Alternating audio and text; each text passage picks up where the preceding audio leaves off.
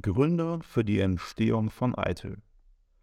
ITIL steht für Information Technology Infrastructure Library und wurde in den 1980er Jahren von der britischen Regierung entwickelt, um die Verwaltung von IT-Services zu standardisieren und zu verbessern.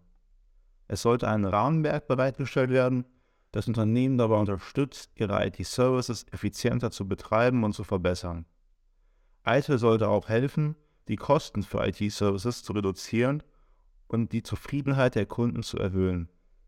ITIL hat sich seit seiner Einführung zu einem der weltweit am meisten verbreiteten und anerkannten Rahmenwerke für IT-Service Management entwickelt.